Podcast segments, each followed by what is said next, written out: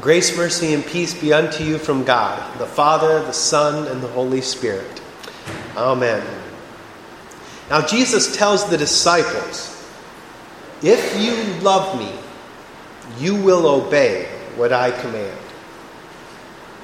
What was that? Weren't we taught as good Lutherans that nobody keeps the law perfectly? And didn't the Apostle John himself write that if you claim to be without sin, you deceive yourselves, and the truth is not in us? We even confessed that earlier today at the beginning of our service. So, what is Jesus saying to us? If Jesus is saying that those who love him will keep the Ten Commandments perfectly, then he is saying that no one will ever love him. Because all have sinned and all fall short of the glory of God. I know that I have not kept the Ten Commandments perfectly, not even this morning. And I'm pretty sure that none of you have kept them either. So, what did Jesus mean when he said, Those who love me will obey my commands? We want to find out because we want to love the one who loved us so much, he laid down his life for us. The answer to what Jesus meant comes in a number of different places. The first place that we will look is in John 6. In this chapter, there were people that asked Jesus, What must we do to do the works that God requires? And Jesus answered in this way The work of God is this to believe in the one that he has sent. John also backs this up in his epistle, where he says, If we confess our sins, he is faithful and just, and he will forgive us our sins and purify us from all unrighteousness. Not just 80%, not 90%, he purifies us from all unrighteousness. And Paul also agrees when he writes this But now, a righteousness from God, apart from the law, has been made known, to which the law and the prophets both testify. This righteousness from God comes through faith in Jesus Christ for all who believe. In other words, when we have faith in Jesus and his death and resurrection, you are completely forgiven. You have obeyed all the commands of the law because through faith, Jesus' perfect obedience was placed on you. When the Father looks at you, he sees the work the perfect obedience of his Son. You have been covered in righteousness. This is an amazing thing to think about. As we sit in our pews right now, we know that we have grossly disobeyed God. We know that we have not loved God with all of our hearts. And we know that we have not loved our neighbors as ourselves. And this thought should terrify us. These are the requirements of the law in order to obtain eternal life. And we have not kept these commandments. The Bible says if you sin in one of these commandments, you have broken the whole, all ten. And the Bible says that the wages of this sin is death. And Jesus tells us over and over again what we have earned is not heaven, but hell. But thanks be to God.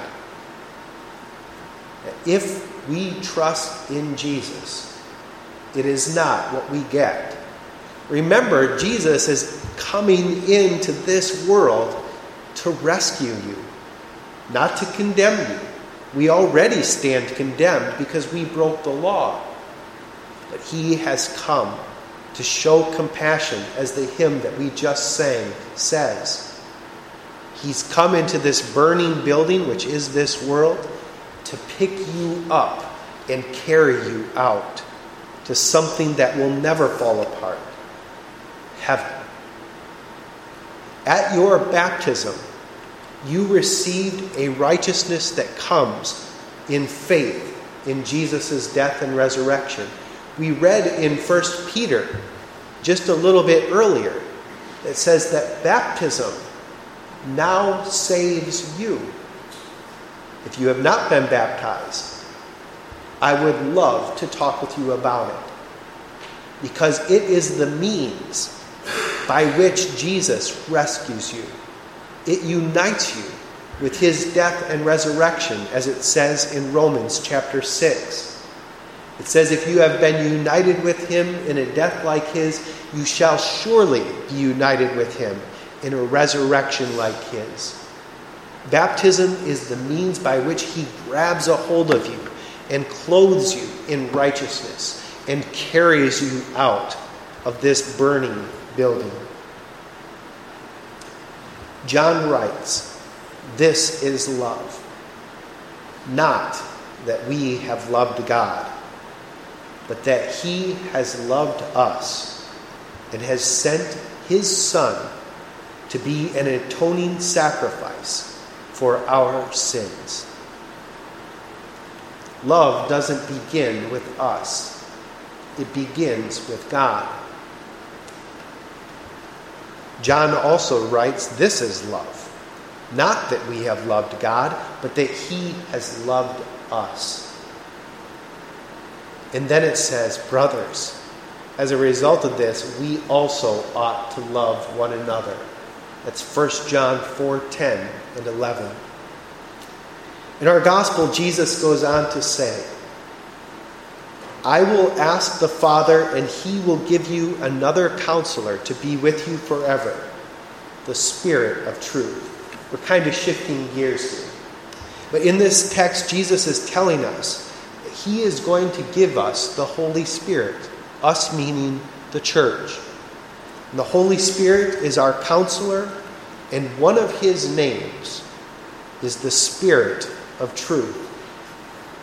Last week's gospel lesson had Jesus saying, I am the way and the truth and the life. And if the Holy Spirit is the Spirit of truth, He is the Spirit that proceeds from and leads to Jesus. In fact, Jesus later says when the Spirit of truth comes in John 16, He will lead you into all truth the Holy Spirit's job, his job, is to point you to Jesus. It's not to get you the great career, it's not to get you the great promotion, it's not to lead you to the one that you're going to marry. His job is to lead you into all Christ. The scriptures tell us that salvation is found in no one else. For there is no other name under heaven given to men by which we must be saved. We are only saved through faith in Jesus, and that is the Holy Spirit's job to bring us to saving faith through the death and resurrection of Jesus. The Holy Spirit's job is to bring about belief in the hearts of sinners. Romans 5 tells us that we're not only weak, we're not only sinners, we were enemies of God before He sent His Son to save us. And how do you know Jesus? You know Him through the Word and the Word of God alone. That's where we encounter Him. That's where He is made known to us. And the Holy Spirit says, Look here. This death, this resurrection, this man's miracles, this man's work. He is the fulfillment of what you failed to do. And look here, he did it for you. For God so loved the world that he gave his only Son.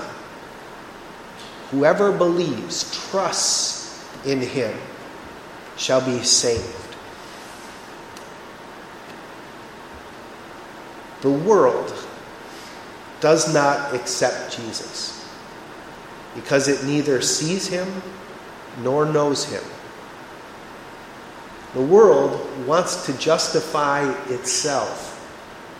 It wants to live under the illusion that it's keeping the Ten Commandments. It wants to live under the illusion that, you know what, I'm really a good person. No, you're not. No, I'm not. I can't see inside your head, but I know I can examine what's inside my head. And I know that it falls way short of loving God with all my heart. And it falls way, way short of loving my neighbor as myself.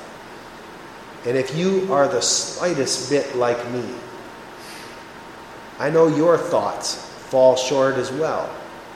Not only do my thoughts fall short, my actions fall short. And so do all of ours. Every sin and blasphemy, thanks be to God, will be forgiven men. God puts up with a lot. But Jesus says the only thing that will not be forgiven but is this. He goes on, but the blasphemy against the Spirit will not be forgiven. Do you know why that is? Blasphemy against the Holy Spirit is to deny the Holy Spirit's work. And his work is to have you trust in the one whom God has sent to save you. If you say, No thanks, Holy Spirit, I desire to go at it my own, on my own, I am a good person in myself, we bring ourselves back under the law, which only condemns us. The Holy Spirit takes us out from under the law to be under the grace of the Son. This is where we want to stand in grace, not under condemnation. But if we deny the Holy Spirit's work, which is to bring us under grace, we choose to stay right here. And you can't stand under the law. I can't. You can't. Nobody can. The law not only judges the outward actions of men, it judges the heart, our intentions.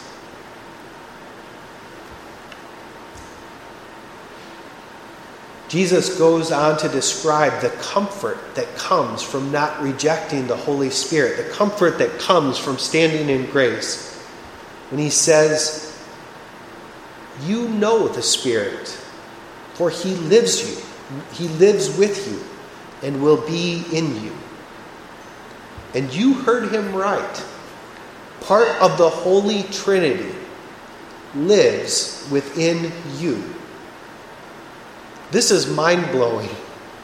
God is Father, Son, and Holy Spirit, and the Holy Spirit lives in you, the church. He always points us to the Father to see things that are not seen. That's why the church sees in simple bread and wine the Son of the living God.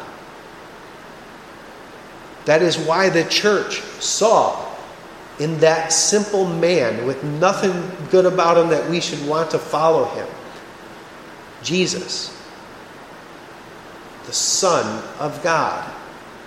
The church recognized her bridegroom because of the Spirit living within her. And Jesus promises not only do you have the Holy Spirit, but I will not leave you as orphans. I will come to you. Before long, the world will see me no more, but you will see me. With the eyes that the Holy Spirit gives the church, we see him in every page of that Bible. We see that the whole Bible points to our rescue. We see those waters not just as tap water, which is that's what it is, but not just tap water, but it is water mixed with the Word of God, which makes it a life giving water, rich in grace and a renewal of the Holy Spirit, whom He pours out on us generously through Jesus Christ our Savior. Titus 3 5. We see bread and wine for what Jesus says it is. Take, eat. This is my body. Take, drink. This is my blood. Given, shed for you, for the forgiveness of sins. And when we hear those words from the pastor, I forgive you all of your sins, we see right past the messenger, right to Jesus, who commanded that those words be said to you. You stand forgiven. The eyes of faith that the Holy Spirit gives you sets you free. And Jesus says to us this morning, Because I live, you also will live. And on that day, the final day, you will realize that I am in my Father, and you are in me, and I am in you. Whoever has my commands and obeys them, he is the one who loves me. He who loves me will be loved by my Father, and I too will love him and show myself to him. We were talking about this in Sunday school this morning. Forgiveness sets you free. And what are you free to do? Anything that you want to do? Any sin that you so desire? No. You're set free to love. And love is the fulfillment of the commands. Now, we return here each week. We read the Bible throughout the week because each and every time we go to do love, that hook, that old Adam, that, that sinner in us, always grabs right a hold of us and pulls us to where we, won't want, we don't want to go. And we say once again, Jesus, save me. And he says, I've already done it. Come back under my wing. Right? He says, I've already done it. I forgive you. Now walk with me and let's do what love does. Let's help our neighbor. Let's help the less fortunate. At the end, when we receive Christ in the body and blood, we pray, May this gift that you've given us strengthen our faith in you, which is always lacking, and strengthen our what? Our love for one another. We don't just need his rescuing yesterday. We don't need it the day of our baptism. We need it until we're home. We need it all the way to heaven. I love how Luther notes that we are simultaneously saint and sinner. That reflects what Paul teaches in Romans chapter 7. We're at conflict. We want to hate the sin that keeps calling us back, and we want to love the precious blood that was shed for the forgiveness of those sins. Until that day, I can't wait. For that day, he who loved us will reveal himself to us fully. And until that day, we thank Jesus that he has reminded us this morning of his beautiful promise. And now may the peace that surpasses all understanding guard your hearts and minds in Christ Jesus until he returns for you. Amen.